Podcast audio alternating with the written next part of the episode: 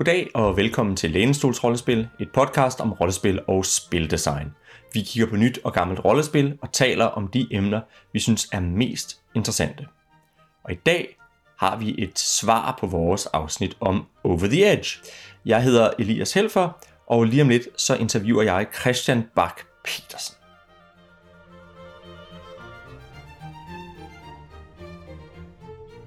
Og øh, som I nok kan høre, så er det et lidt øh, særligt afsnit i dag. Det var nemlig sådan, at sidste gang, der snakkede vi jo om Over the Edge tredje udgave.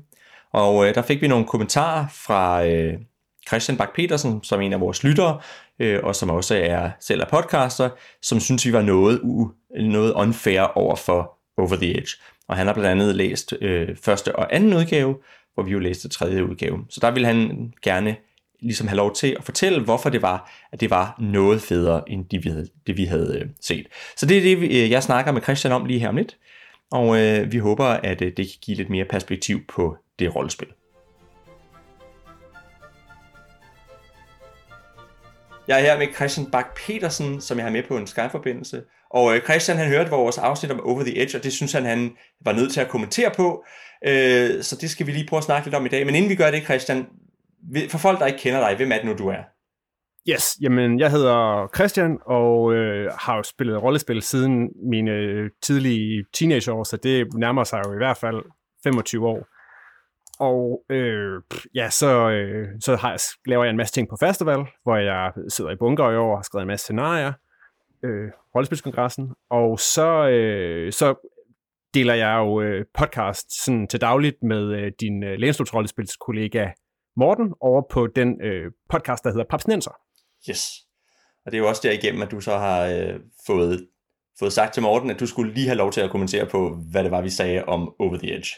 Ja, præcis. Jeg synes, I, jeg synes, I var lidt, lidt, lidt hårdere i filten, og som sagt, Over the Edge har lidt været sådan, har, har lidt været mit, et af mine yndlingssystemer, siden jeg, jeg læste anmeldelsen af det i, i jeg tror det allerførste Phoenix-magasin, altså rollespilsmagasinet Phoenix i 90'erne, der, der blev det anmeldt til, til fire stjerner, eller fire rotter, var vist det, man fik i, uh, i Phoenix. Og der, der så jeg det, og så har jeg faktisk, øh, så købte jeg det, da jeg var forbi Fantask den efterfølgende gang. Det er jo nærmest før internettet, så uh, der måtte man ned i Fantask for at hente den slags. Og der købte jeg det, og det har lidt været en, en darling inden for, for rollespil siden da. Så du har, du har spillet det også? For mig. Ja. Jeg har spillet det også. Jeg har sådan spillet to sådan større kampagner, og ellers så vil jeg tro, at over the Edge First Edition-bogen er den rollespilsbog, er i hvert fald en af de tre-fire rollespilsbøger, jeg har brugt mest tid på bare at sidde og, og, og flække igennem og, og læse forfra og bagfra og slå op på nogle sider og, og, og slå ned, som rollespilsbøger jeg også bruges til. Hvor, hvorfor? Jeg synes, at det er en sindssygt inspirerende bog. Øh, jeg synes, at alle de her sider, næsten, de råber alle sammen, det her, det kunne bare være fedt at kaste efter nogle spillere. Og øh, det her univers, det er sådan, det har en, det er så stort, og alligevel så er det klemt ned på det her, den her meget lille 50 gange 70 km ø, som den i hvert fald er i, i de, den gamle udgave. Og alt kan bare ske på den her ø, og jeg synes bare, det er fedt. Jeg synes virkelig, at det er inspirerende skrevet og leveret på en måde, som jeg tænker, øj, det her det kunne jeg godt se bruge i spil. Det her det kunne jeg godt tænke mig. Der kunne jeg godt tænke mig at sætte nogle spillere hen, eller det er en konspiration, jeg godt kunne tænke mig at udforske, eller det her er nogle bipersoner, hvor jeg ved, at spillerne vil slå øjnene op, når nu de her bavianpatruljer, som jeg husker Oliver også var glad for, øh, når de kommer vandrende hen ad gaden i det her, øh, i det her kvarter, der tænker jeg, ah, det, det, det kunne bare noget, noget helt andet end, end det rollespil, jeg havde spillet, eller spillet og læst før. Og, og der kan man da sige, det synes jeg også, man kan se på, på det, vi, sidder, vi sad med, ikke? altså den nye udgave, at det er, altså for det 90 år rollespil ville det der være totalt crazy. Øh... Jamen helt sikkert, helt sikkert. Og det er også, jeg tænker, at, at inspirationskilderne derfra, altså jeg kan faktisk ikke huske meget, at den nye udgave går ud af det, men, men hovedinspirationskilden, sådan helt åbenlyst i den første, er jo øh, øh Beat og øh, øh tosseforfatteren øh, William S. Burroughs, som har skrevet øh, Naked Lunch. Han er citeret på første side i, i hvad hedder det, i Over the Edge First Edition. Øh, og det er lidt det er tydeligt, at det er hans, hans univers fra da han i ja, 50'erne, ja, jeg tror faktisk tilbage til 50'erne, drog til, til Tanger og Algeriet som amerikaner for at tage stoffer og, og knalde til højre og venstre, at det er meget inspirationen kommer derfra, og hele det der med, at nogle amerikanere tager et eller andet sted hen, og der er verden bare helt anderledes. Det synes jeg ikke, jeg kan huske fra, øh, hvad hedder det, fra, fra det, vi har læst, men, øh, men, men derfor kan, kan man sige, derfor er, er hvad hedder det, inspirationskilden jo sikkert stadigvæk til stede. Og man kan i hvert fald sige, at det der med stofferne, det er jo i hvert fald stadigvæk et, et element i, øh, hvad hedder det, i, og det, og det bevidsthed, bevidsthedsudviden er i hvert fald stadigvæk et element i det. Men har du læst den gamle bog for nylig? Har du kigget i den? Jeg har faktisk lige fundet øh, den og øh, alle, alle sourcebuksene, som kom til, som jeg jo også har skaffet, som man jo gør, når man har sådan et, øh, et samlergen. Og ja, jeg har haft den fremme, og jeg, jeg synes faktisk stadigvæk, at den, øh, den, den holder rigtig fint.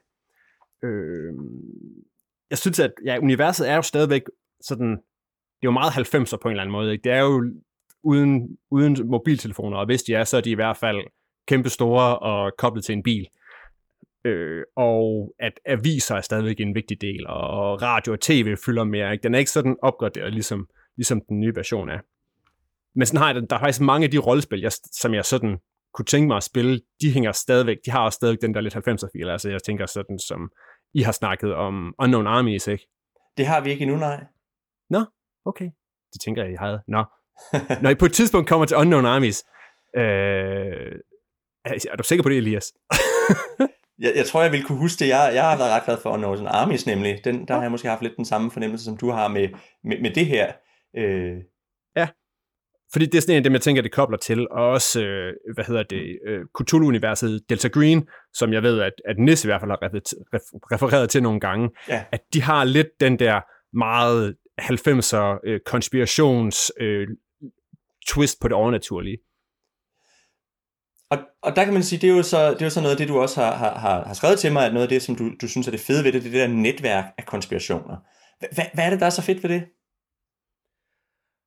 Jamen, jeg kan godt lide, at verdenen i Over the Edge, og der måske skal vi igen kigge tilbage på, på, øh, på First og Second Edition, som hvor bøgerne også er holdt i sort-hvid, fordi det kan jeg godt lide, at, at det netop ikke er sådan sort-hvid. Altså det hele er sådan noget gråzone noget, hvor alle de her konspirationer, som er klemt nede på, på, på den her ø, og der er det jo, som I fik nævnt, da I, da I snakkede om, om bogen, ikke, det er, at, at det er alt fra fra øh, øh satanister og sådan nogle øh, øh, vikingerockere til ting, som forsøger at kontrollere mennesker ud for rummet, og folk, der har forsøgt at øh, holde menneskeheden som slaver siden, ja, før menneskeheden blev skabt nærmest. Men det der med, at de er så viklet ind i hinanden i universet, det kan jeg rigtig godt lide. Øh, I Second Edition, der har de lavet sådan et sjovt ark, hvor alle konspirationer og grupperinger på, på øen, de ligesom er kridtet op, og sat ind i sådan et matrix, og så kan man køre ind og se, hvordan hver eneste konspiration, så er der sådan et ord, de vil bruge om den anden, hvis de kender til hinanden. Og, og så også, at det er så mærkeligt. det, det synes jeg, det fik I jo fint formidlet, at det er virkelig et mærkeligt univers. Men at det ikke sådan er, det er ikke sort-hvidt vel. De er alle sammen sådan, de, de, på en eller anden måde så holdes konspirationerne i en status quo af, at de alle sammen er til stede på den her ø, og de alle sammen kæmper om magten, og derfor er der så aldrig nogen, der vinder, selvom nogle af dem jo faktisk er sådan nogle øh, hjerneinfiltrerende rumvæsener med laserguns, som snilt vil kunne klare det ene eller andet, så er der sådan et eller andet equilibrium, hvor det hele bare konstant er i spænding, og der lige under overfladen, der sker der vildt meget. Og det er så der, jeg synes, at det er fedt, at spillerne kan komme sådan væltende udefra, og så krasse lidt i overfladen, og så pludselig så springer det hele bare op. Og så samtidig, så er det også, kan jeg godt lide den måde, at det skalerer på man kan komme til, til Alamajar, og så kan man lige så stille blive vægtet ind i det her. Der er ikke nogen, der siger, at man skal starte med at tage kampen med, med faraoverne, som, øh, som har forsøgt at styrke menneskeheden siden, siden urtiden.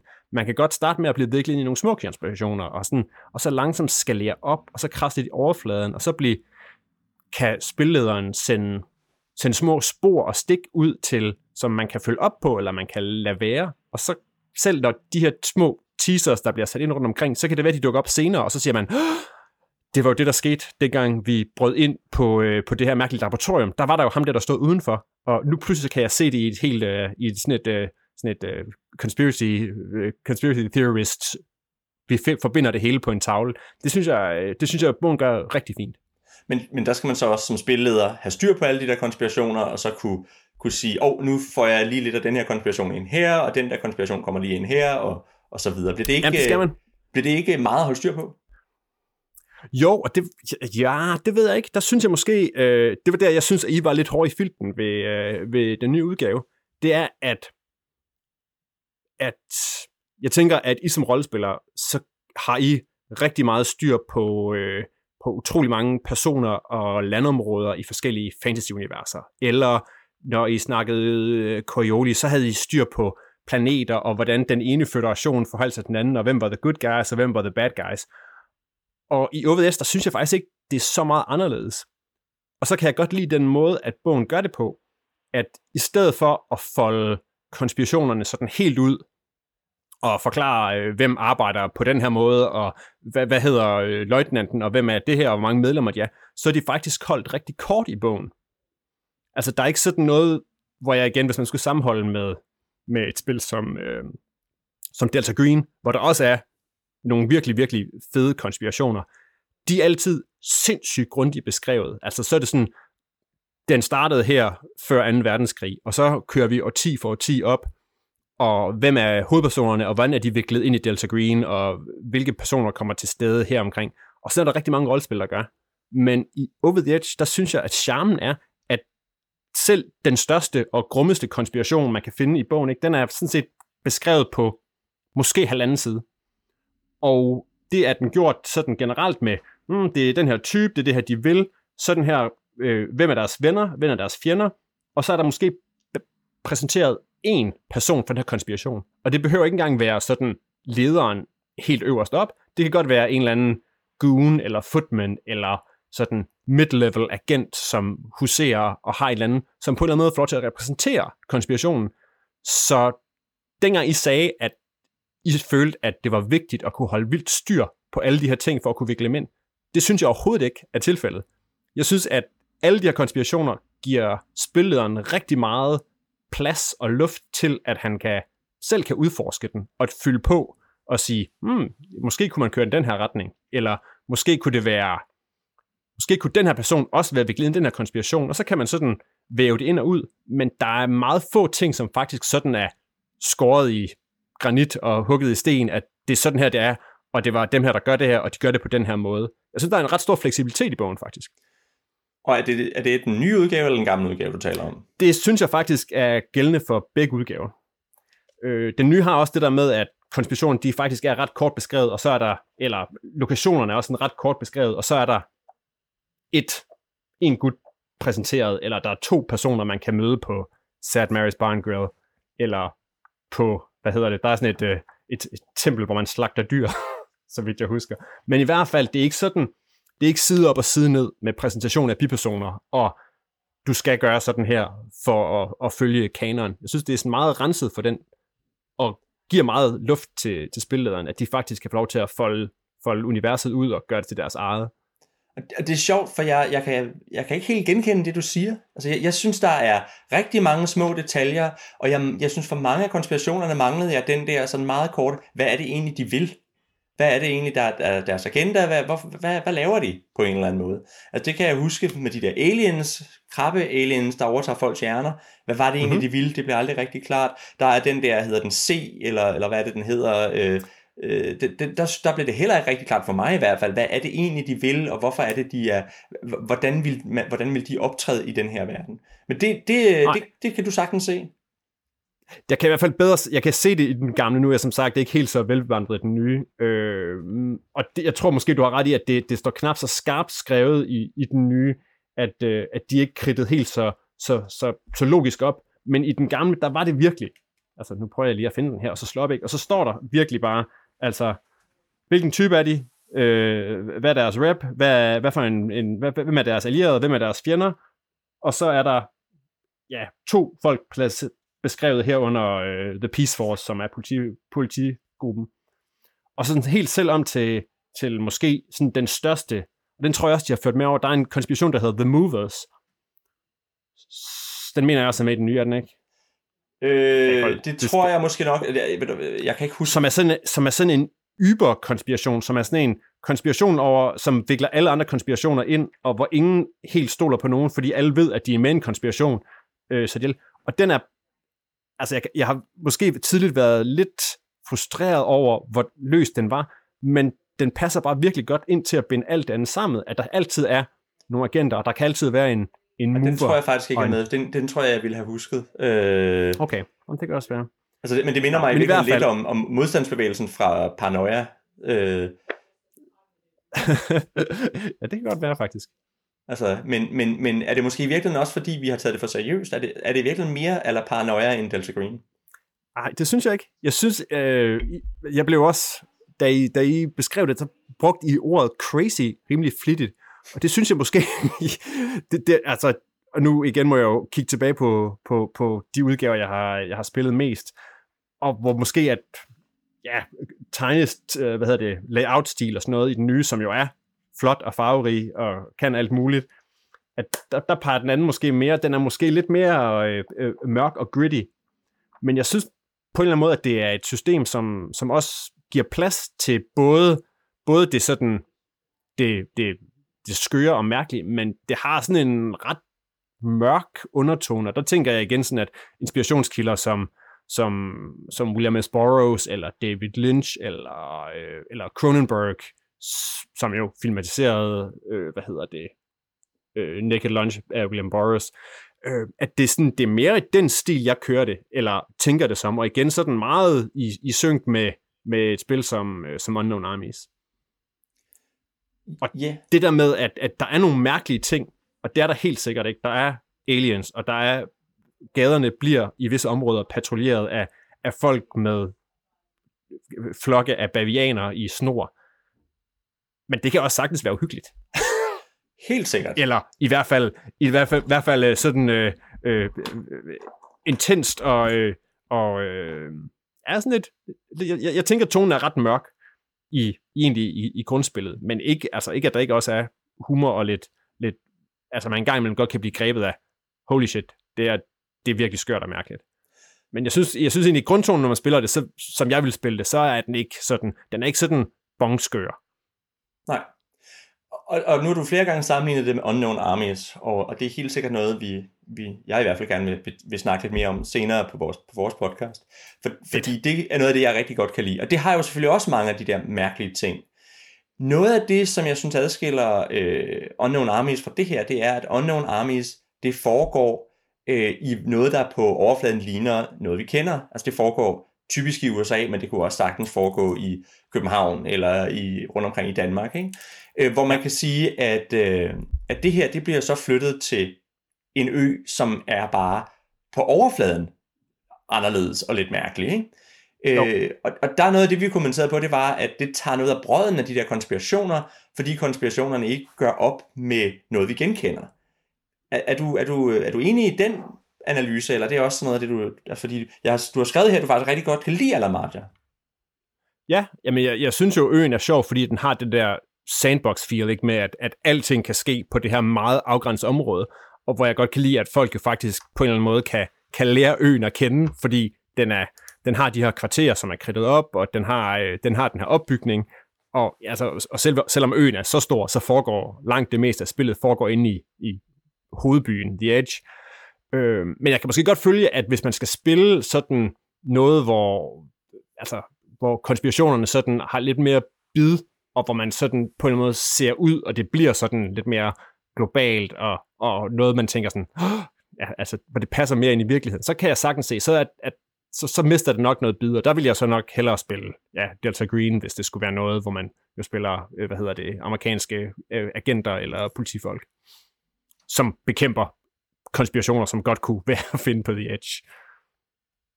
Så hvad er det så, der der er så fedt ved Alamara?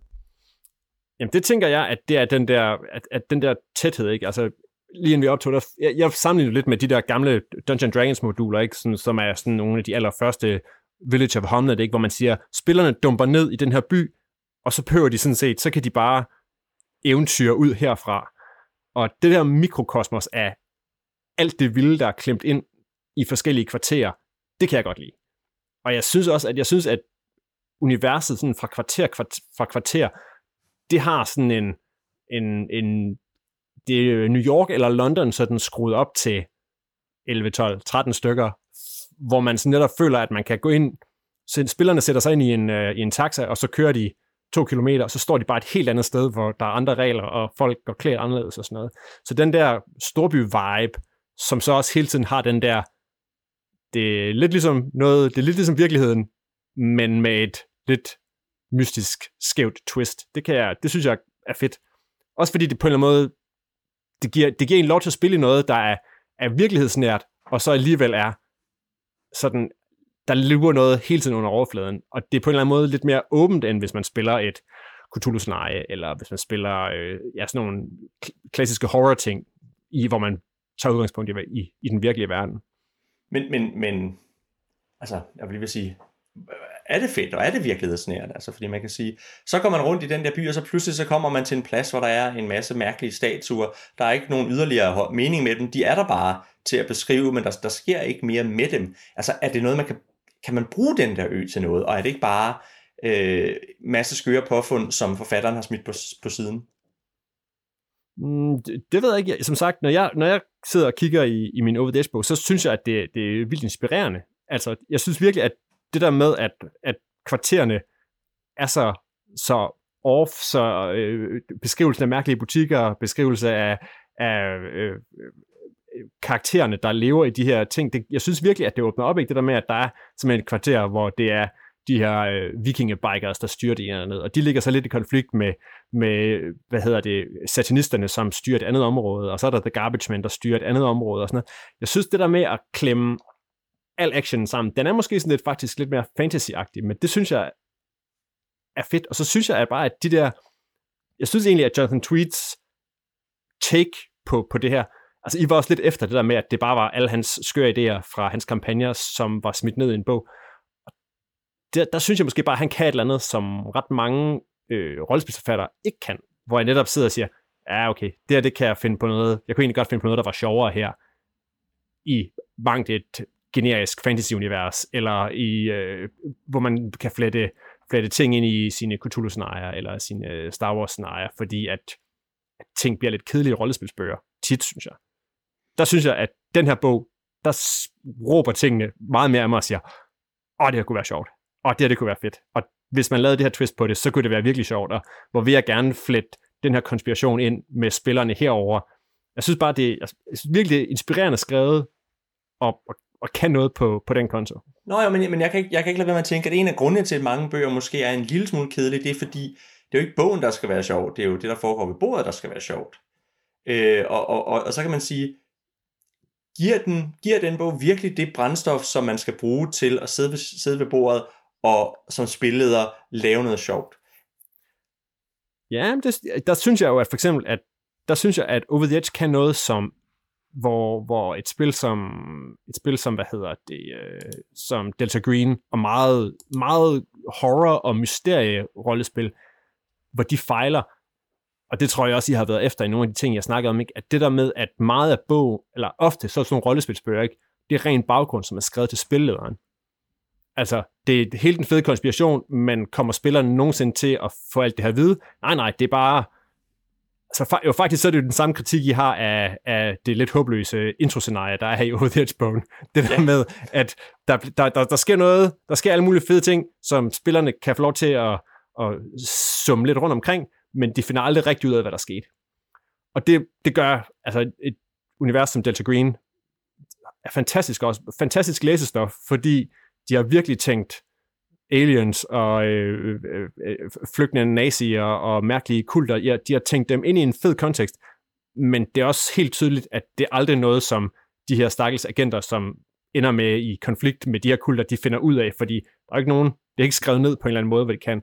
Der synes jeg, at Over the Edge meget mere åbner op for, at folk faktisk kan blive viklet ind i tingene, og blive en del af de her grupper og fraktioner, og lære dem at kende, og finde ud af, hvad der foregår selvom de hele tiden har den der, ja ja, ved jeg nu også det hele, hvor, hvor oplyst er jeg faktisk, hvor meget, hvor meget lurer der stadig videre under, men jeg synes, at den her bog meget mere åbner op for, at spillerne selv kan komme i clinch med, med de store hemmeligheder og, og øh, konspirationerne, og kan blive mere end bare sådan nogle statister, som får lov til lige at komme ind på scenen, inden der, øh, de bliver wiped out af, af metaplottet. Altså, der er jo meget lidt metaplot i den her bog, ikke? Det er, der, der er ikke sådan, selvom den har et stort univers, så er det ikke sådan, det skal være det her, og vi skal herhen, og så er der de her bipersoner, som bliver brugt. Det er den, meget, den der har den lidt mere der sandbox-agtige tilgang til det, hvor jeg tænker, at, at spillederen faktisk kan gøre rigtig meget inden for de her rammer, og spillerne også har rigtig meget råderum og kan påvirke universet mere end, end, end jeg tænker, de kan i mange af, af sådan klassiske kampagneverdener. Ja, og der, nu man sige, du har brugt det der ord mange gange med, med, med sandbox. Kan du ikke lige, at, hvad betyder det for dig, at det er en sandbox, det her? Jamen, det betyder, at det er et, et, et, en mindre, en, en afgrænset, øh, et afgrænset univers, hvor spillerne sådan set kan bevæge sig derhen, hvor de vil. Det vil være min sådan, sandbox. I starter den her by, så kan I vælge, om i går mod øst, øh, syd eller nord eller vest, og det ene sted der er der noget, og den anden sted der er den andet, og det er ikke sådan spillederen, der på den måde dikterer, at vi skal herhen, og vi skal følge mit plot, som jeg har skrevet ned. Og hvis ikke, hvis I går den her vej, jamen så flytter jeg bare plottet over på den anden side, og så går I ind i den her fælde alligevel, eller så står de her folk og venter på jer. Men det forstår jeg slet ikke, at du siger, Christian. Altså, og det, det første er, at vi ser på, når man ser på det der scenarie, så er det jo netop spillerne har sagt, I er her, og der foregår nogle ting, som I faktisk ikke forstår. Men også hvis jeg som spilleder skal lave noget i det her sted, så er jeg jo nødt til at have sat mig ind i nogen af bestemte af de her konspirationer. Så det vil sige, uanset hvor de går hen, så vil jeg jo, hvis jeg skal være ordentligt forberedt på forhånd, have sagt, at det er det her, der er plottet. Eller hvad? Er det, er det, mm, nej, det synes jeg ikke. Det jeg, synes du ikke? Jeg, jeg, jeg synes, at, at det er klart, at det vil være en fordel, hvis du som spilleder har sådan et eller andet overblik over det univers, folk skal bevæge sig rundt i. Men jeg synes ikke, at Over the Edge-bogen dikterer, at du skal. Altså, der, der er jo ikke nogen, der siger, at hvis spillerne vælger at tage hen til den her bar for at tjekke noget, at det så skal være, altså, åh, så er det det forkerte bar, åh, så er hele min aften ødelagt, fordi de ikke tager hen til det her sted, eller de spørger den her kontakt, eller der synes jeg, at det er sådan et, et system, der åbner op for, at man kan tage rundt på den her ø, og særligt hvis man sådan lærer den lidt at kende efter en spilgang eller to, og har besøgt nogle ting, og har fundet ud af, hvordan nogle ting virker, altså så er der virkelig, altså synes jeg, at the sky's the limit i forhold til at slippe spillerne fri, og jamen, bruge de bipersoner, de har mødt, eller øh, bruge de kvarterer, de synes er fede at udforske, eller de lokationer, eller, altså, jeg synes virkelig, at der er stor fleksibilitet i, hvor de kan, de kan tage hen og oplyse. Og, og jeg skal igen sige, det der, det er ikke et godt scenarie, der ligger bagerst i bogen. Det, det, og, og det er det samme i First Edition. Der er også et ikke særlig godt scenarie bag. Så er der også et virkelig, virkelig dårligt scenarie bag. Men, men jeg synes ikke, at det nødvendigvis er repræsentativt for resten af bogen. Der kan jeg sagtens, jeg kan sagtens abstrahere fra, at deres introscenarier, de er lort. Det er der, det er der sgu mange andre rollespilsbøger også, hvor introscenarierne ikke er specielt interessante. Eller, eller formidler ideen godt. Helt sikkert. Og, og der kan man sige, jeg tror, vi, vi, vi fester os også meget ved det scenarie, fordi vi mangler øh, vejledningen til, hvordan man egentlig skal, skal spille det her. Og så kan man sige, hvordan, altså hvis nu, Øh, hvis nu der er nogen af vores lyttere, som tænker, at vi skal, vi skal give det der et, et forsøg, hvor skal man gå hen for at finde ud af, hvordan man laver godt over the edge rollespil? Oh, ja, det er et godt spørgsmål. Jeg, jeg synes, at man kan søge... Jeg tænker jo, at... Øh, ja. Det ved jeg ikke. Jeg tænker, jeg tænker, at hvis man læser bogen igennem, så, vil, så, så har jeg altid været og sagt, åh, oh, der kunne være nogle fede ting at, at arbejde med her, og vi kunne gøre det på den her, den her måde, og jeg vil gerne have de her tre konspirationer, det var dem, jeg helst vil arbejde med. Og så må man se, hvad, hvad for nogle ting, som spillerne samler op og løber med, og hvis de ikke gør det, jamen så kan vi også bare gelejte det et andet sted hen. Men, men jeg synes, der er jo, altså, der er en masse, jeg tænker en masse litteratur, man kan søge i, der er jo film. Jeg tænker sådan, at det er meget lynchen i stemningen, faktisk også. Øh, jeg tænker også noget som, jeg tror faktisk, de nævner ham også i den nye bog, altså sådan, at den klassiske øh, postmoderne forfatter som Thomas Pynchon, øh, tænker jeg også, hvad sådan en siger, hmm, ja, det er, også sådan, det er altid lidt off. Det er ligesom i virkeligheden, men der er lidt, det er sådan lidt twistet og lidt skævt. Øh, ja. Jeg sad lige og så øh, den øh, forholdsvis forfærdelige, men stadigvæk øh, har en virkelig svært for en film, der hedder Hudson Hawk, en gammel Bruce Willis øh, actionfilm fra de tidlige 90'er, som bombede fuldstændigt. Den har også det der sådan, det er lidt skævt, og det er lidt mærkeligt at foregå i virkeligheden. Og så inspiration også, så må jeg lige, må jeg lige sige også, altså lavede de jo, det er jo, det er jo et 90'er spil, så de ramte jo ned i det her, samtidig også, hvor Magic kom frem, Og så var det jo, at øh, de også valgte sig at lave det her øh, collectible card game, som hed On the Edge. Og det har jeg haft kæmpe glæde af, fordi dengang jeg begyndte sådan at, at begynde at sige, nu vil jeg til at spille noget Over the Edge, så kostede de her ingenting, fordi de har lavet frygtelig mange af dem, og man kunne købe dem på den nye Kickstarter også, selvom der ikke der er ikke nogen, der har spillet On the Edge i tusind år. Og den har sådan nemlig sådan en beskrivelse af, der kan man ligesom i Magic, der er der monstre, så er der så bare øh, grupper og fraktioner, øh, eller repræsentanter for de her fraktioner, som man spiller ind, og man kan give dem udstyr, og der er forskellige områder, man kan ligesom trække mana fra, og der er alt muligt gear. Dem har jeg simpelthen brugt så meget, fordi det var sådan lidt, man kunne bare hive 10 af dem op, og så havde man bipersonerne til den dag, som skulle dukke op, og hvor skulle de dukke op, og som kunne bruges. Så det har lidt været i hvert fald en inspirationskilde, hvor man som både var løftet ind i universet, eller som kom fra universet, men hvor man bare sådan kunne sige, ja okay, tryl, tryl, tryl, de skal de her steder hen, der er de her dimser, som potentielt kunne komme i spil. Skulle der være behov for det undervejs? Jeg synes virkelig, det har været nemt at lave scenarier, når jeg har, har spillet Over the Edge. Så i virkeligheden, det man skal have, det er nogle random encounter tables? Åh, oh, jeg, jeg, jeg synes bare en eller anden... Jeg har en eller anden grad af fantasi til at kunne reagere på det, hvor, det der sker, og det som spillerne gør. Jeg synes virkelig, at det er... Jeg synes, at spillerne har, har meget stor øh, frihed til at gøre ting her, og hvor man som spilleder kan, kan, skal kunne løbe med på den. Og der mener jeg også, I nævner i den nye, ikke, at de jo frem, ligefrem lægger op til, at man skal, at man skal køre bipersoner.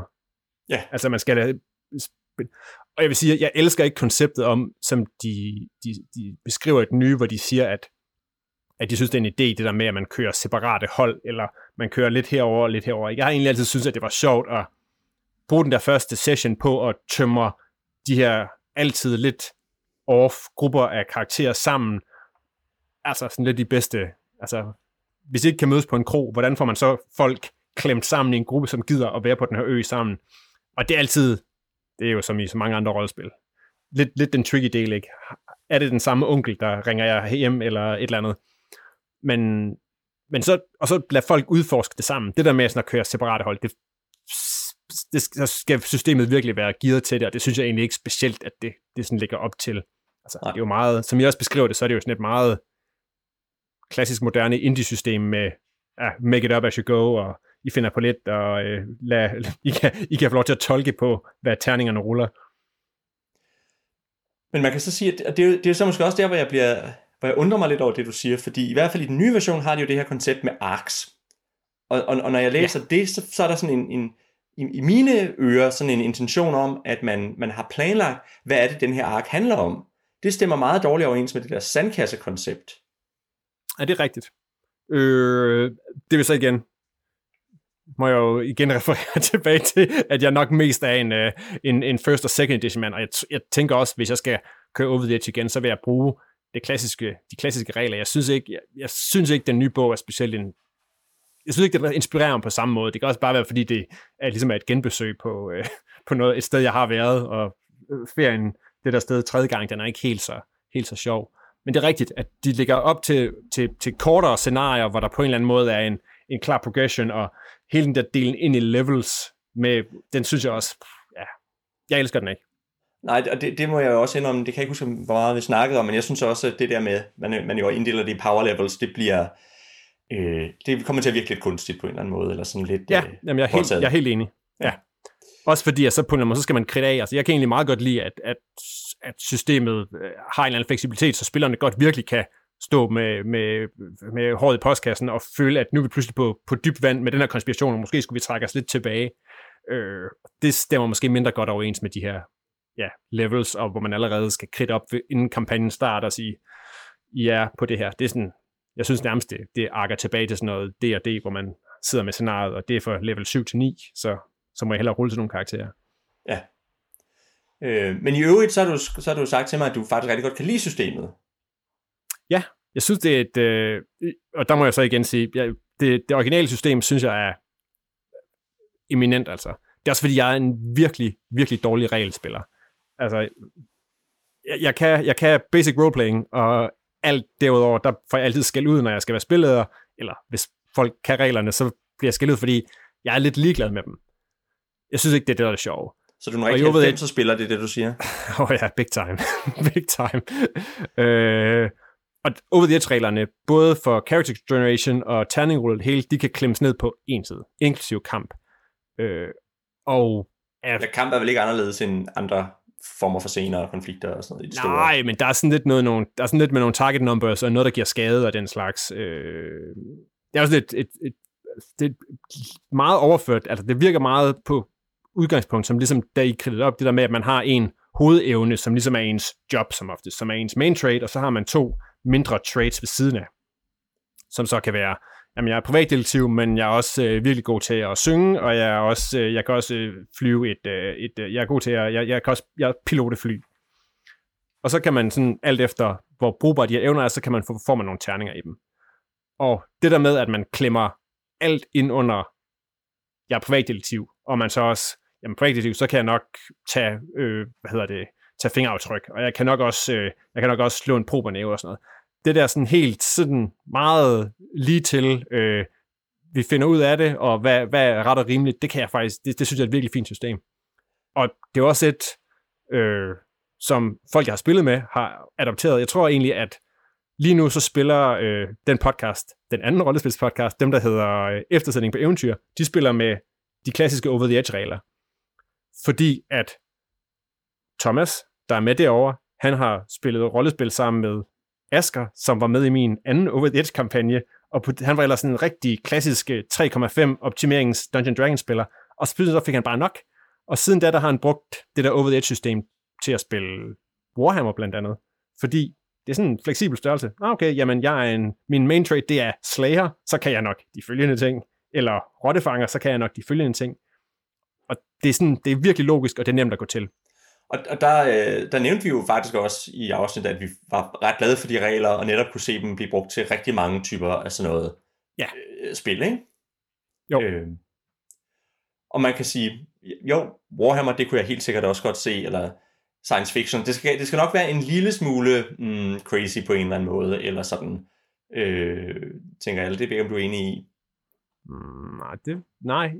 nej. hvor, hvor, hvorfor skal regelsystemet, hvor, hvad, hvad gør, at regelsystemet skal, Nå, hvad i regelsystemet måske, gør, at det må, bliver sådan måske, lidt crazy? Men det, det, jeg tror bare, det, det er det der med, at det er et meget loose system, som, som, som fokuserer mere på de sådan lidt store, altså, slå lidt ud med armene narrativt, end det handler om sådan at være, sådan at være gritty og, og sådan. Men det, det, er du, det, det er du måske ikke enig i.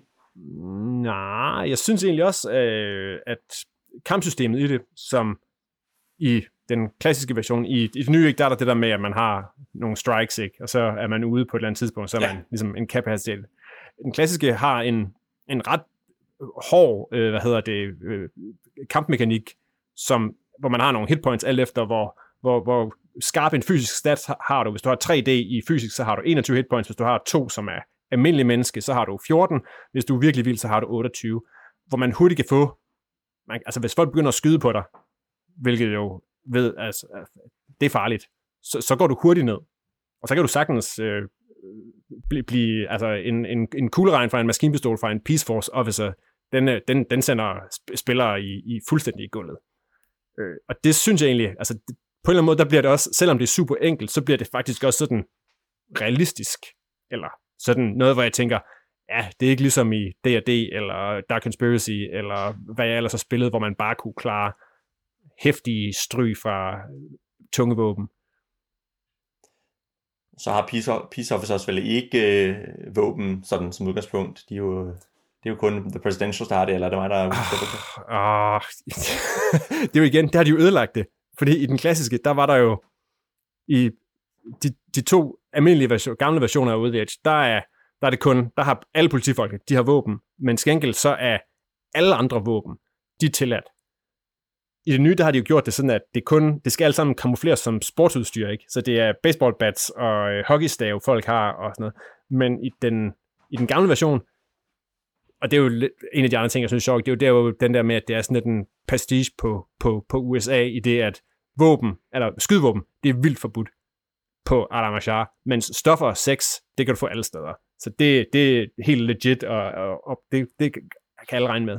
Så det er sådan en. Men i den gamle, Ja, præcis, lige præcis. Ja. Men i den gamle, der var der så også, der var der jo så sådan en, en butik på Alamajara, hvor man, eller i The Edge, hvor man kunne købe alle våben. Altså du kunne købe økser og katanaer og sådan noget, og folk gik rundt med de her våben på gaden, hvilket også var sådan lidt utræret på en eller anden måde, men også sådan, jamen så ligger der også en dæmper på folks lyst til det ene og det andet. Og der er ikke nogen Alamashar, hvad hedder de? De hedder et eller andet. Uh, Martians hedder de vel faktisk, så vidt jeg husker, i den gamle i hvert fald. De går alle sammen rundt med knive på en eller anden måde. Men det der med, at man kan også godt have en armbryst, hvis man, det var det eneste hvor man skyde, hvor man kunne få, det var armbryst. Og ellers så var det sådan egentlig en ting om, at, at præsidenten på, på øen var vildt bange for at blive, blive snigmyrdet, så derfor var skydevåben, de var strengt forbudt, og sprængstoffer var strengt forbudt. Stoffer og sex, ikke så farligt for sådan en lidt øh, fascistoid præsident.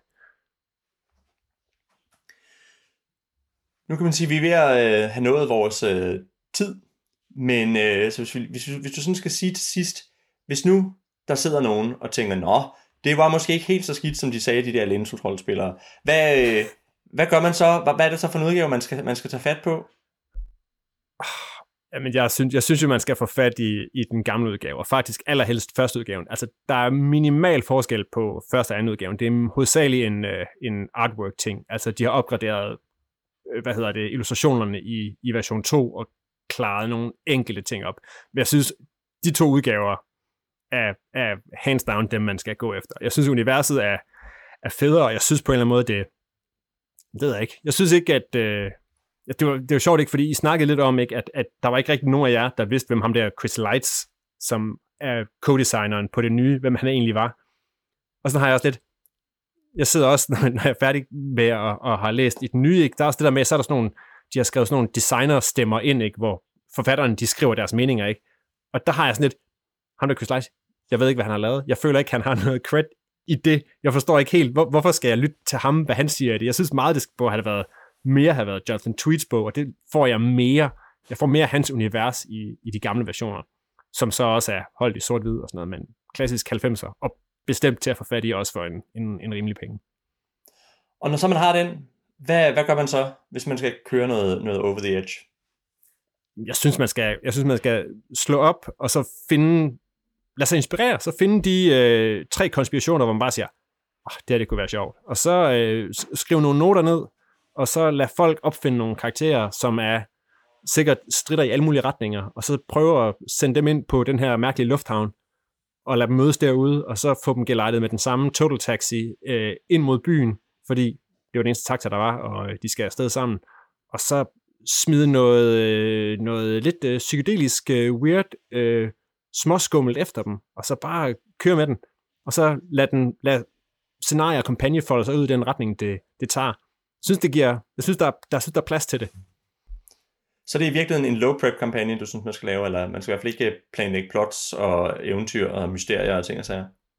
Jeg synes godt, man må planlægge mysterier. Jeg synes bare, man skal, jeg synes, at det er dem, hvor man, hvor man skal lade, lade spillerne få lov til at bestemme tempo og retning, og så, øh, og så skal man bare være, ja, du nævnte selv øh, random encounter-tabellerne, man skal, være, man skal have nogle, nogle øh, man skal være klar til at have nogle øh, skruenøgler, man kan snide ind i deres hjul på, øh, på de planer, de vil have, og, øh, og sørge for at smide dem nogle curveballs, så de ikke øh, overhovedet får det, de forventer. Og det synes jeg, altså, det tror jeg også, I er enige om, at, at man, man ved ikke, hvad der venter om det næste hjørne, når man bevæger sig rundt på The Edge.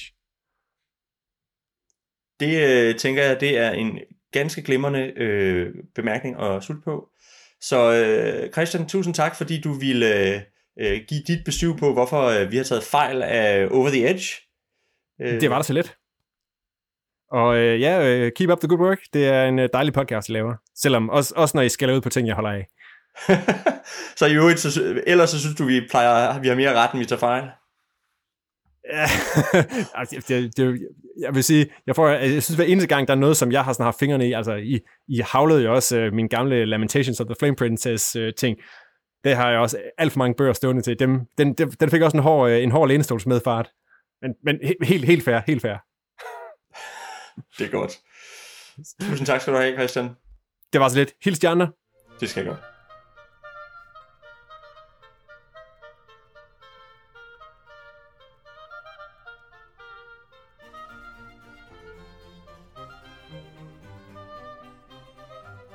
Ja, og øh, det var alt for denne gang.